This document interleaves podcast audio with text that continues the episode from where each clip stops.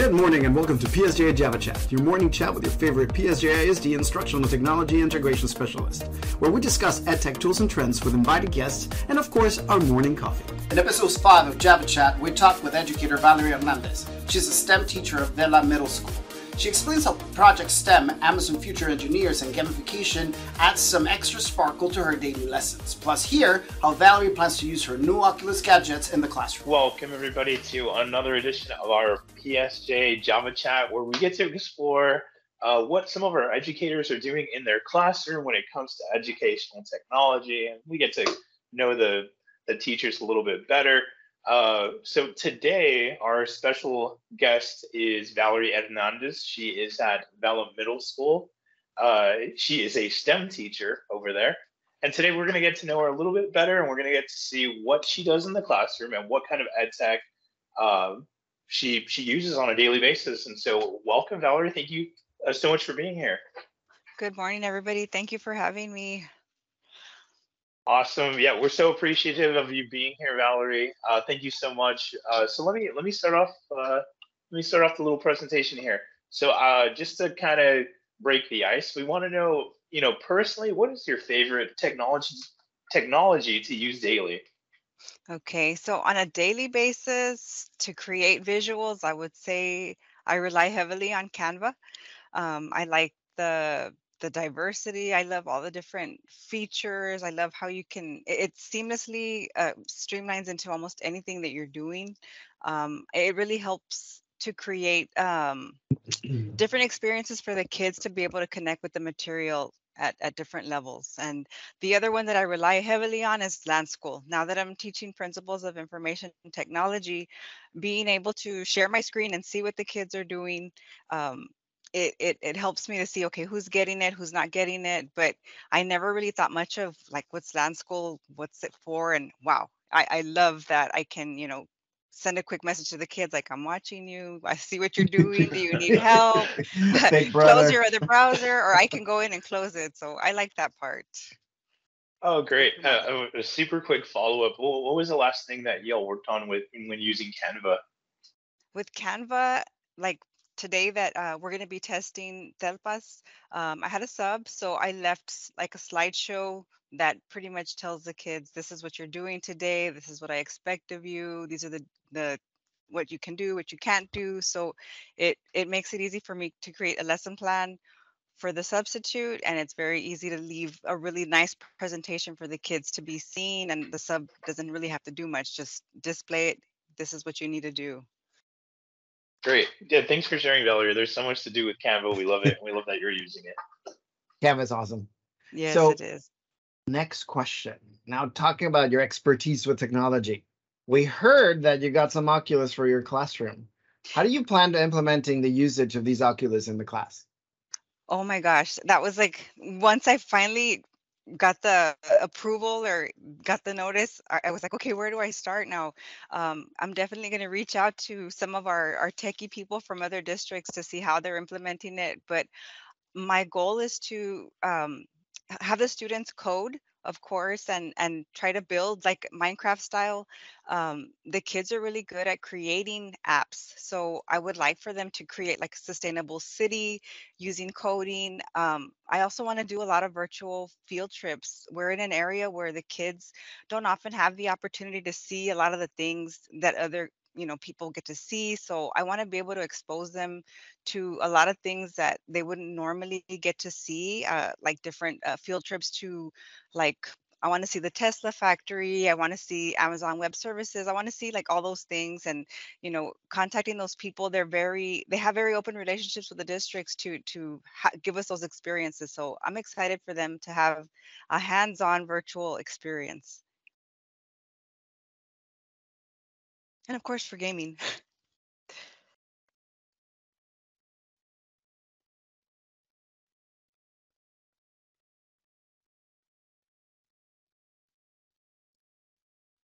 Can y'all hear me? Yeah, yeah, yeah. Sorry, yeah. Okay. I, I, was reading something that. Uh, yeah, that was great. Um, and and uh, so did you got them through through uh like a grant I did, or? I did the donors choose thing. Uh, I, I needed keyboards and you know the mouse sets for the classroom and at the last minute i was like i'm going to throw in the oculus. It was the last day of the project and i was like i don't know maybe i need to archive this and, and do the oculus separate uh-huh. because you know one's a, a, super need and the other one's just kind of like a want.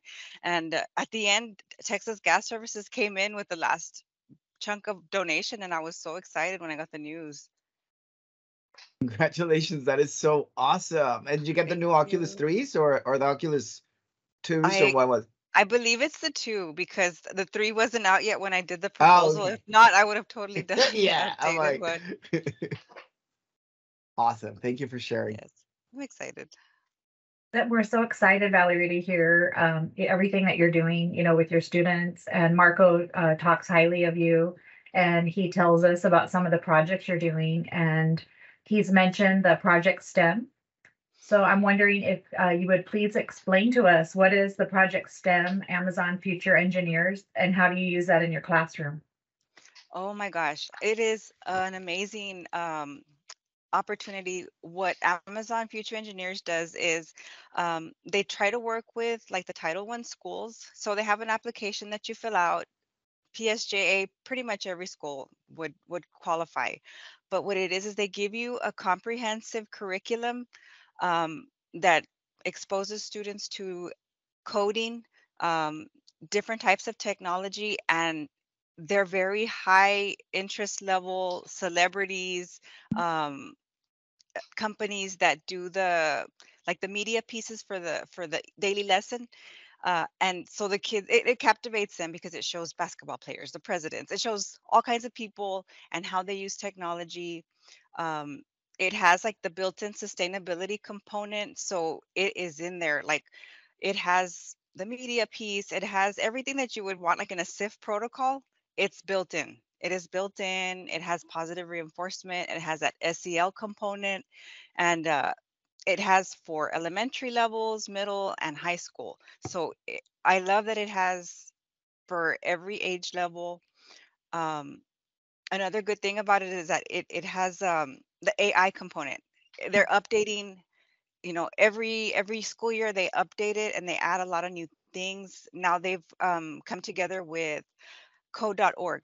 So it's all Amazon now. Amazon Web Services. Amazon is kind of like um, joining everything together and not taking over, but I guess uh, reinforcing it and complementing it. They're joining sounds, forces. Yeah, it sounds great. Like, and I love the part that it's high interest. You know, it's current with yes. the the celebrities that the kids will be familiar with. That sounds really neat. And, and it, um, go ahead. Another amazing thing is that it shows a lot of women in STEM, a lot of women in coding, and a lot of different uh, diverse sets of people that would normally have the opportunity and it shows like their success stories like if if you doubt that you can get here this is what I had to go through to get there. And and it's good because it gives a lot of the students that exposure and that oh, hope cool. that hey, I, I have the opportunity to do this. I can do this. Yeah, and you mentioned that it talks about like different careers kind of that are using that technology. So that's perfect and it's bringing yes. in the current AI. Awesome. That sounds like a great program. I'm glad your students are uh, getting exposed to that through you. Thanks.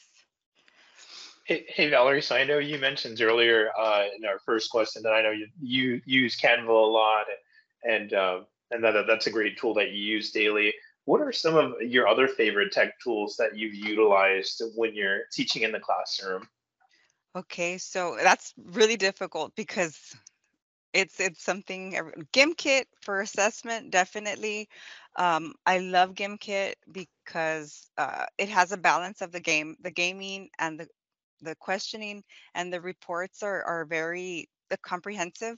That's another thing you can do on Donors Choose. You can have somebody pay for your Gimkit That way you don't have to worry about that expense. Oh, or nice. I usually send the link to my husband and then he'll cover it or whatever. And it's really cheap to do it for the year. Um, but the reports, once you do the upgraded version, are very um, precise and it gives you uh, in-depth look at you know how the data is going to drive your your next lesson with what the kids are really lacking and of course they have fun while they're playing yeah yeah and the, the, uh, that's a good way to end it because the last time that i was there when they were playing Gimkit like everybody was having so much fun in your class. It was so it was so awesome to watch. Yeah, they, they it, I love that it allows them to communicate. Like they're talking to each other, they're strategizing. So in ways that they don't even think they're doing, like they're all trying to work as a team or they split up into two groups because it's opposing teams, but they have they have a strategy. They start talking Yeah. about, hey, well, let's do this and let's do that. And then eventually they kind of like all get they know which ways to to be the best. So they take the game to new levels. And the creators are so good about expanding like a game within a game. So the kids never, I guess they're always looking for a, a new way to master the game because there's always new things. Nice. Yeah, and, and I- and I do like how you played with them. That was really cool yes, too. absolutely. Got to show them. I know too. So my next question might have to do with what happened yesterday here at FAR. So I don't know how how, how bad it was over there in Alamo. But how would you improvise a lesson without technology when it comes unavailable? When it comes to okay this happens it happens a lot um, one of the things that i do when we're out of technology is i always have a set of um, cardstock that's laminated super old school and a bunch of expos.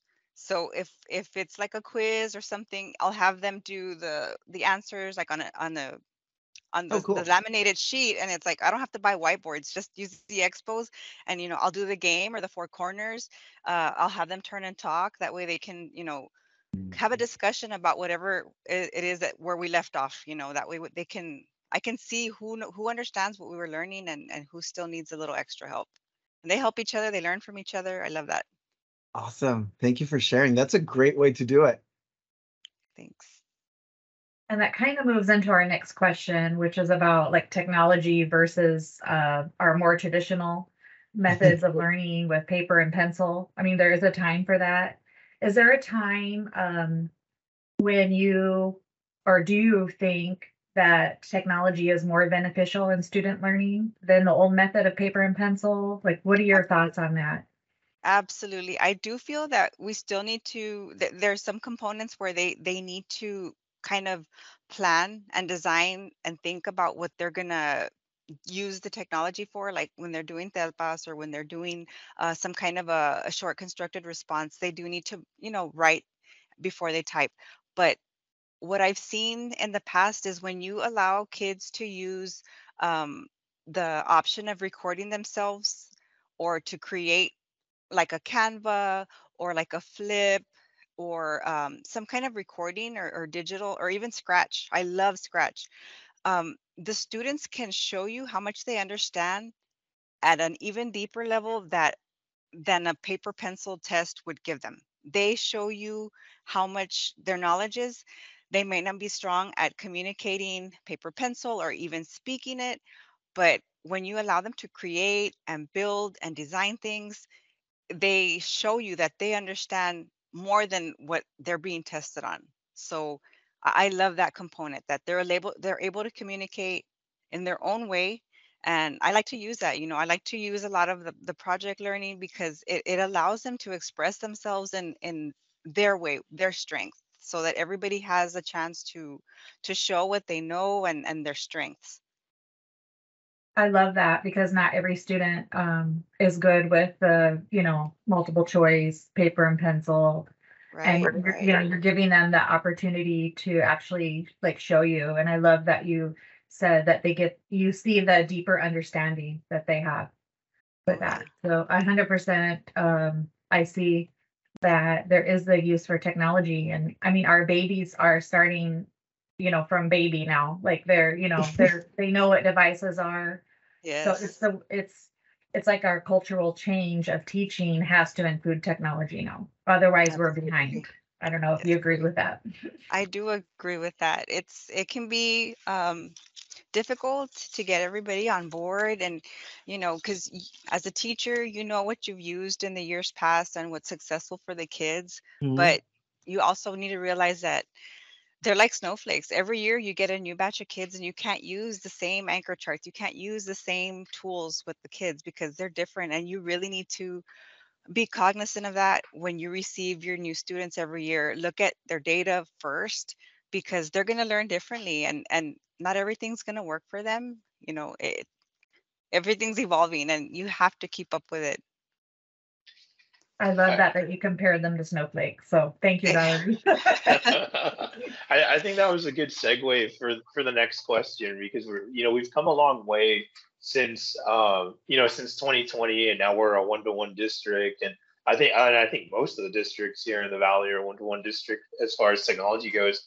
Um, so so you know we we have the assumption that we're all using technology, but that's not necessarily the case. So I want to know what what advice do you have for an educator who might be reluctant to uh, integrate technology into their classroom?